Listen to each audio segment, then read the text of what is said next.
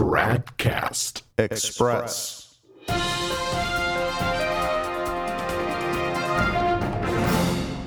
Tradcast Express. It's Wednesday, January 30th, 2019. Man, the guy just doesn't ever shut up.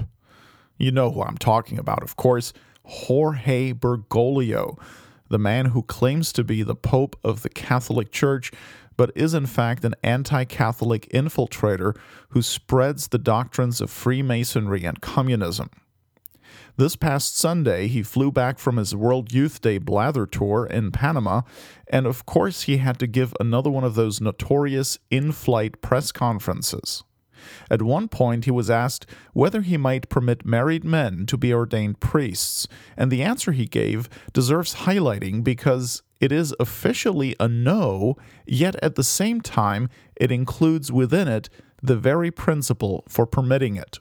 Here's what he said quote, I don't agree to allow optional celibacy. No.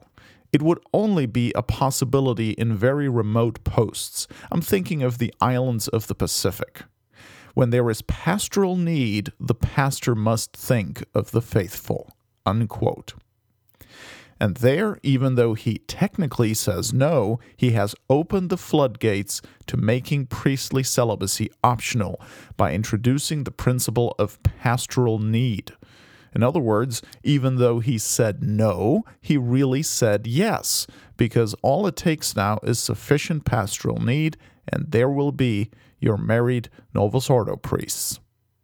And of course, it keeps going from there. If pastoral need can justify removing the celibacy requirement for priests, why should not some other suitable criterion also suffice? Why should only pastoral need be the deciding factor?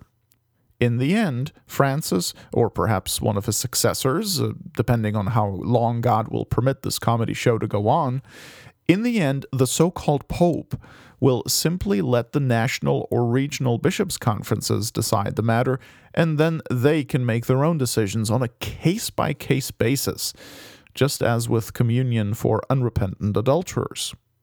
Folks, they've been playing this game for decades, since Vatican II. So, just be aware to watch for these subversive tactics. Francis officially said no, but in principle, he's already granted permission to make celibacy optional. Now it's just a matter of time and of defining pastoral need. Do what you feel, feel what you think, think about what you do.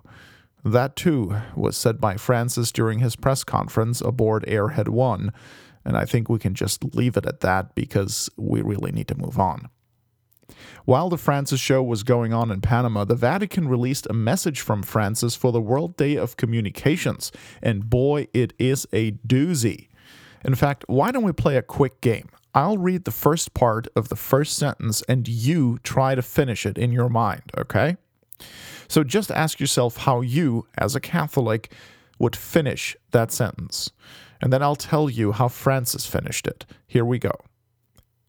Ever since the internet first became available, the church has always sought to promote its use in the service of.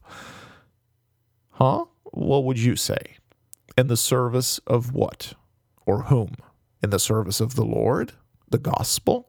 The salvation of souls? Of course not. Not for Jorge Bergoglio.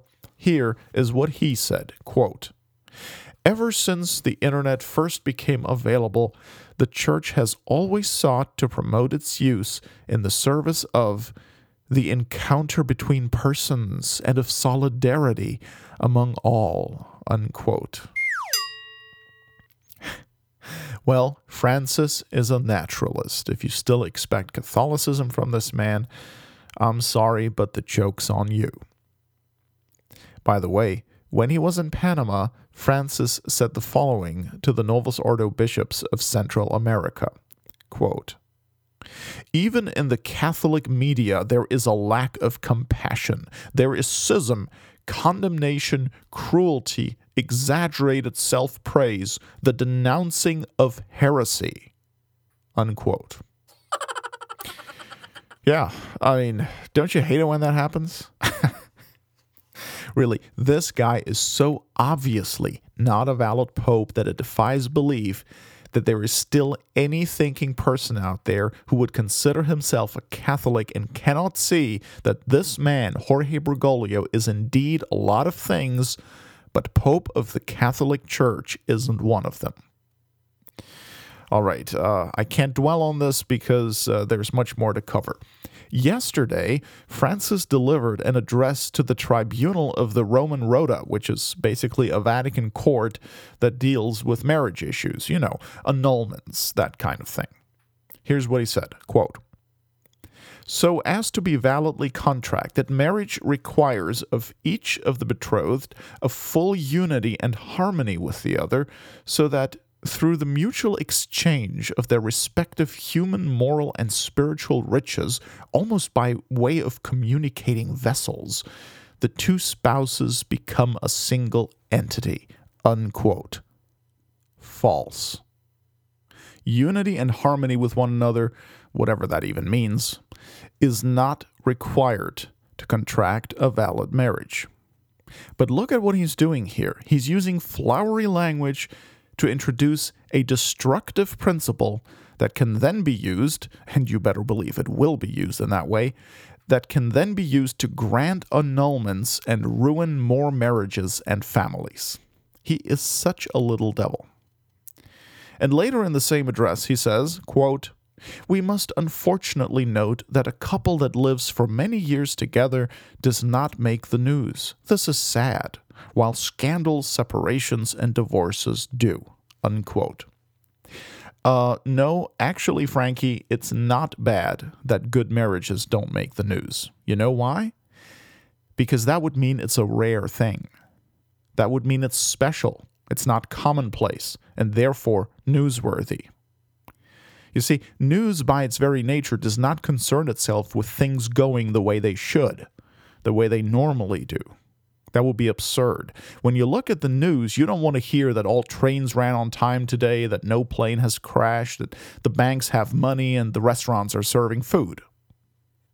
But notice how once again Jorge Bergoglio is being a devil. See, here he's pretending that he's sad about separations and divorce when he just proposed a subversive principle to allow for more marriages to be declared null. All right, one more news item before we have to go. Today, at his general audience, Francis reflected a little on his World Youth Day experience, and of course, he had to find a way to make a political statement. Here's what he said quote, to see all the flags parade together, dancing in the hands of young people, joyful to meet one another, is a prophetic sign, a countercurrent sign, in relation to today's sad tendency to conflictive nationalisms which raise walls and are closed to universality, to the encounter between peoples. Unquote. Yeah says the man who is the head of the smallest nation on earth that has gigantic walls around it and who is himself surrounded by bodyguards. Well, that's just amusing.